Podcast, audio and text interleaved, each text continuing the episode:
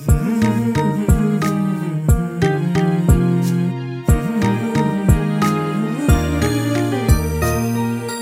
बहुत बहुत स्वागत है आपका दिल का हाल सुने दिल वाला। मैं हूँ गौरव और मेरे साथ हैं विवेक। और हम हमेशा ये कहते हैं कि दिल का हाल सुने दिलवाला मेंटल हेल्थ एंड मेंटालिटी हम कोई एक्सपर्ट्स नहीं है मतलब मेडिकल एक्सपर्ट्स बिल्कुल भी नहीं है लेकिन हम मेंटल हेल्थ के बारे में बहुत सारी बातें करते हैं हम चाहते हैं कि जब बात होगी तो बात बनेगी।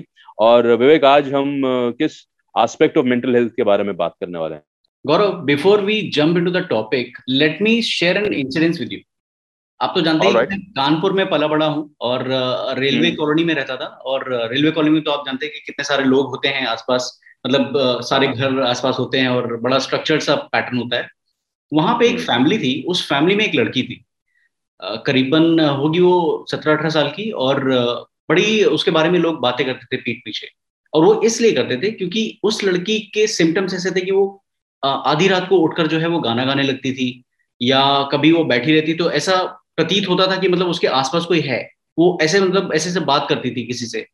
तुम ये कहना चाहते हो कि आमतौर पे भी लड़कियों के पीठ पीछे बहुत सारी बातें होती हैं लेकिन लेकिन ये लड़की कुछ ऐसा कर रही थी जो अपने आप में बड़ा मुख्तलिफ़ बहुत डिफरेंट नज़र आ रहा था। नहीं तो सिंपल लड़कियों के भी सिंपल इन द सेंस जो एक रेगुलर रूटीन फॉलो करते हैं उनके पीछे भी पीठ पीछे बहुत बातें करते हैं लोग। लेकिन इस ये लड़की कुछ एक अलग डिस्प्ले कर रही थी। करेक्ट सो so, जब ये इस तरह की हरकतें करती थी तो लोगों को लगता था अब देखिए ये जो घटना मैं बता रहा हूँ ये करीब करीब पच्चीस छब्बीस साल पुरानी है ठीक है? पच्चीस हम्म, हम्म। छब्बीस साल पहले एक कानपुर जैसे स्मॉल टाउन में एक रेलवे कॉलोनी जैसी जगह पे मतलब आप समझ सकते हैं कि लोगों की जिस मेंटेलिटी की हम बात करते हैं वो मेंटेलिटी कैसी होगी? सब लोग उसको हम्म, बोलते थे कि ये पागल है पागल है पागल है। और वो लिटरली लोग उसको परेशान करते थे। जब भी वो बाहर निकलते थे तो लोग उसको चिढ़ाते थे। मतलब इस तरह से उसके बारे में बैड माउथ पब्लिसिटी थी कि ये लड़की जो है ये पागल है। आज मुझे समझ में आता है कि ये पागलपन नहीं है। ये शायद स्किजोफीनिया है। और हम्म। आज का हमारा टॉपिक यही है। हम आज इसी के बारे में बात करेंगे। और बहुत सारी चीज़ें हैं। I am sure I don't know मतलब आपने कभी सुना है देखा है कुछ ऐसा कोई कुछ रिलेट कर पा रहे हैं आप? विवेक स्किजोफ्रेनिया पहली बात तो जो है जब ये वर्ड आता है तो पहली बात तो लोग इसे प्रोनाउंस नहीं कर पाते इसकी स्पेलिंग को लेकर कंफ्यूज हो जाते हैं। और, ये माना जाता है कि ये क्या चीज़ क्या है? एक एक मौके पर लोग शायद डिप्रेशन समझ सकते हैं शायद मैं कह रहा हूँ। स्किजोफ्रेनिया तो बहुत ही दूर की बात है। तो मेरे साथ क्या रहा है कि एक व्यक्ति जो था, वो मेरे सामने ज़रूर इस तरह से आया था, वो बैठे बैठे बातें करता था सिगरेट पीता था तो तो एक ही तरफ़ सिर्फ़ एक पॉइंट पे देखते देखते पीते पीते हंसने लगता था तो मुस्कुराने लगता था। But by then I think मैं काफ़ी मतलब टीन्स में भी नहीं था, मैं जवानी की दहलीज पे कदम रख चुका था पूरी तरह से। तो ये समझ में आने लगा था कि कुछ तो ऐसा है जो बहुत नॉर्मल नज़र नहीं आ रहा है। नॉर्मल का मतलब है रेगुलर नज़र नहीं आ रहा है। मुझे ये नहीं पता कि नॉर्मल क्या होता है लेकिन बहुत रेगुलर नज़र नहीं आ रहा है। And plus i used to work for an ngo and uh, there i have interacted with uh, some people जहाँ पर uh, उन्होंने डिस्प्ले किया है। जब बात की है कि यार हमें पैरानोया स्किजोफ्रेनिया जो है वो डायग्नोस हुआ है। बट इसके अलावा मुझे कुछ और नज़र नहीं आता है। और ओवरऑल काफ़ी सेंसिटिव एनवायरमेंट के बीच में मैं रहा हूँ as far as schizophrenia and the mental health is concern तो हम्म। ये टर्म नहीं आया सामने की पागल है पागल है। लेकिन हाँ जब भी कोई एक नॉट शो रेगुलर बिहेवियर दिखाता है। जैसे मैंने एक लड़के का बताया वो सिगरेट पीता था और पीते हंसने लगता था और उधारी भी कर जाता था। समझ नहीं पाते थे वो क्या कर रहा है। कभी कभी एक, एक आके सीधा पूरा उधार चुका दिया करता था। So we could see that he is getting some very regular days and some absolutely not regular days in terms of his behaviour तो ये ज़रूर मैंने देखा है। एक बड़ी I would say not so pleasant सी बात यह है कि जब किसी को सिजोफीनिया होता है या इस तरह की जो परेशानी होती है तो वो जो व्यक्ति है सिर्फ़ वो व्यक्ति परेशान नहीं होता। उसके साथ में जो पूरी फैमिली होती है, वो पूरी फैमिली परेशान होती है। बिकॉज़ पहली चीज़ तो नो सामाजिक दबाव कितना सारा रहता है, कितना सारा तनाव रहता है, इस चीज़ को लेकर। प्लस उनके करियर उनकी शादी और यू नो फ्यूचर को लेकर बहुत सारी यू नो जद्दोजहद होती है। So I think I am sorry I am cut you cutting you in between पहली बात तो ये है कि it is very difficult for individuals like us just looking at the behaviour कि वो स्किजोफ्रेनिया है या नहीं है। बट uh, बहुत कुछ पढ़ने के बाद हम कहते हैं कि शायद वो एक स्किजोफ्रेनिक बिहेवियर रहा होगा। मैरिज uh, की बात की तो I have come across people जिनको डिवोर्स मिल गया। मतलब उनके स्पाउसेस ने छोड़ दिया। ऑन द ग्राउंड्स की भाई इन्हें पैरानोया स्किजोफ्रेनिया है। इट हैज़ बीन डायग्नोज और अपेरेंटली मुझे लॉ के बारे में तो नहीं पता बट ऐसा लगता है कि शायद इसकी वजह से जो है you can get divorce to the spouse जो suffering through schizophrenia kind of mental illness to be precise तो ये बात सामने आती है और एज यू राइटली पुट कि जिस पे बीत रही है, उसका तो हम अंदाज़ा लगा ही नहीं सकते और जो परिवार है उसके लिए तो बहुत कठिन हो जाता है बहुत बहुत ज़्यादा कठिन हो जाता है। एक तरफ़ समाज का सामना उन्हें करना पड़ता है क्योंकि ऐसा कहा जाता है कि वो तो होशो आवास में वो तो स्किजोफ्रेनिक नहीं है और हर मेंटल इलनेस के साथ जो होता है वो उसके साथ भी होता है कि इनके यहाँ ही कोई प्रॉब्लम रही होगी इनके यहाँ ही कोई दिक्कत रही होगी। Thanks for sharing this because मैं भी यही बताने वाला था कि uh, ये जो सिजोफीनिया है या इस तरह की जो मेंटल इलनेस है ये uh, सिर्फ़ उस व्यक्ति के अलावा पूरे परिवार को पीड़ित करती है एंड जैसा कि आपने बड़ा अच्छा सा एग्जांपल दिया और ये सिर्फ़ उस व्यक्ति के साथ मैंने मैंने भी एक्चुअली अब मैं रिलेट कर पा रहा हूँ कि मैंने भी कुछ सारे केसेस देखे हैं जहाँ पे on the grounds of schizophrenia people have got divorce पता नहीं मतलब मुझे समझ में नहीं आता कि आ, आ, ऐसा क्यों होता है? बिकॉज़ एक तरफ़ जहाँ पे हम बात करते हैं अगर कैंसर की या अगर हम किसी बड़ी और बीमारी की बात करते हैं बड़ी आई मीन बीमारियाँ सारी बड़ी होती हैं और सारी इम्पैक्ट करती हैं ह्यूमन लाइफ को। लेकिन एक तरफ़ वो बीमारियाँ हैं जहाँ पे लोगों को मॉरल सपोर्ट मिलता है सिंपथी मिलती है और you know socio economic support भी मिलता है कई बार। Why mental health has not been considered that way I think ये जो चीज़ है ना ये कहीं ना कहीं हमको इसके बारे में अवेयरनेस क्रिएट करनी चाहिए और हमें इसके बारे में बात करनी चाहिए। आज इनफैक्ट अभी जो शो से पहले uh, मेरी जो आज गेस्ट है उनसे थोड़ी बहुत बात हो रही थी तो he was sharing about it कि in fact in covid times also the second most risky you know group after elderly is schizophrenic लेकिन उनके लिए जो है कहीं पे भी एंड जानते हुए भी उन्होंने भी कई सारे चिट्ठियाँ लिखी हैं लोगों को लेकिन उसके बावजूद जो है उनको प्रायोरिटीज नहीं दी गई हैं। सो आई डोंट नो मतलब शायद हमें थोड़ा स्ट्रक्चर करना पड़ेगा इन चीज़ों को कि हमें क्या करना चाहिए। See when we look at the pandemic तो ये सामने आएगा स्किजोफ्रेनिया तो ज़ाहिर से पता है प्रायोरिटी लिस्ट में नहीं रहा होगा उस तरह से। We have gone through a stage जहाँ पर ऑक्सीजन सिलेंडर्स अवेलेबल नहीं है बेड्स अवेलेबल नहीं है। In case of a national emergency kind of a state ठीक है ना वहाँ पर इस पॉइंट को लेकर आना मुझे लगता है बेहद ज़रूरी है क्योंकि ये एकदम मिस ही हो जाएगा फिर। ये, हम्म। ये कभी सामने ही नहीं आएगा। I think this is the right time जहाँ पे हम जितने एलिमेंट्स हैं उन सबको प्रायोरिटाइज कर सके स्ट्रक्चर कर सके कि हाँ साहब ये भी एक कैटेगरी है इसको भी स्पेशल अटेंशन की ज़रूरत है। नॉट भाई जिसको कोविड हुआ है जो गरीब है जो कोमोबिलिटीज हैं जिसको वहाँ तो बात सही है but I think mental health से रिलेटेड जो बातें हैं वो शायद उसी तरह से प्रायोरिटाइज होनी चाहिए, जैसा एक regular so called regular patient के साथ होता है। आई थिंक हमारे लास्ट एपिसोड में हमने बात भी करी थी कि depression during the pandemic during the covid times तो वहाँ पर भी ये बात उठकर आई थी कि इसको और स्ट्रक्चर करने की ज़रूरत है। और आई थिंक एक ऐसी कैटेगरी होनी चाहिए जहाँ पर इन्हें भी हेल्प किया जा सके।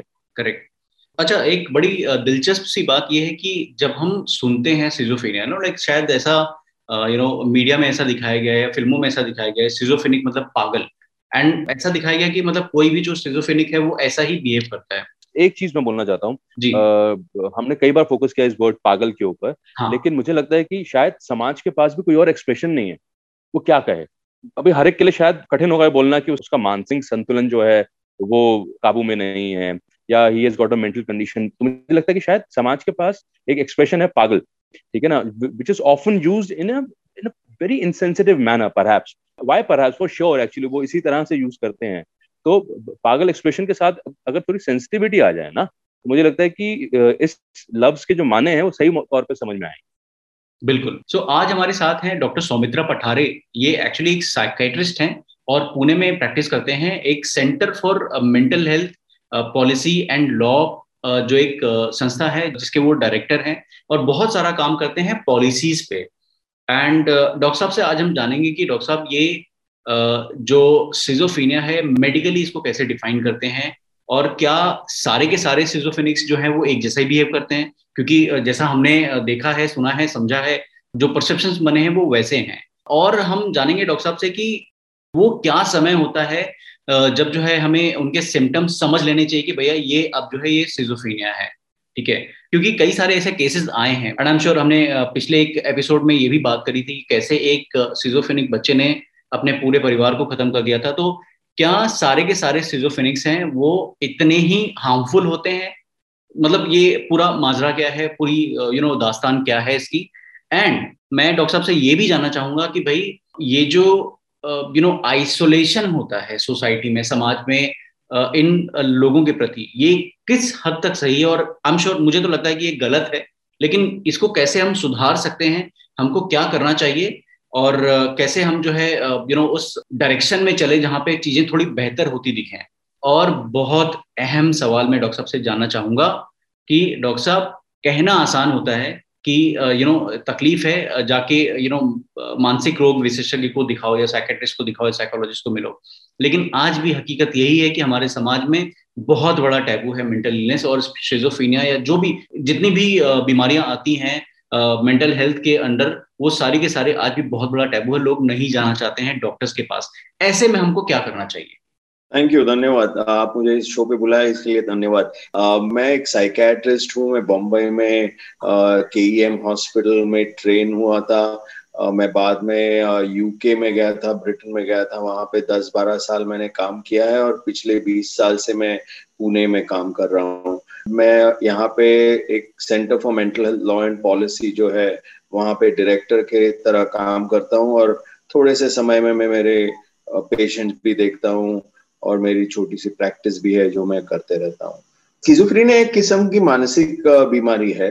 ये एक कंडीशन है जिसके बहुत वेरिड सिम्टम्स रहते हैं। अच्छा। और आप हाँ मतलब स्किजोफ्रीनिया में हम अक्सर कहते हैं कि कोई भी सिम्टम्स स्किजोफ्रीनिया में हो सकते हैं लेकिन कॉमनली जो सिम्टम्स लोगों को जा, लोग जानते हैं जो लोगों को पता है are things like hallucinations and you know what we call technically as delusions hallucinations मतलब बिना कोई वजह कुछ सुनाई देना या दिखाई देना या उसका स्मेल आना तो ये कोई भी आपके पास जो सेंसेस है, उस सेंसेस में कोई भी सेंसेशन जो हो, जो आप, जो सचमुच में नहीं है, लेकिन आपको सुनाई दे रहा है या आपको दिखाई दे रहा है तो उसको हेलुसिनेशन कहते हैं। तो hallucination are quite common in schizophrenia दूसरी चीज़ मैंने कहा डिल्यूजन डिल्यूजन मतलब जैसे फॉल्स बिलीव जैसे लगना कि कोई हमें कुछ करने वाला है या कोई हमारे खिलाफ है,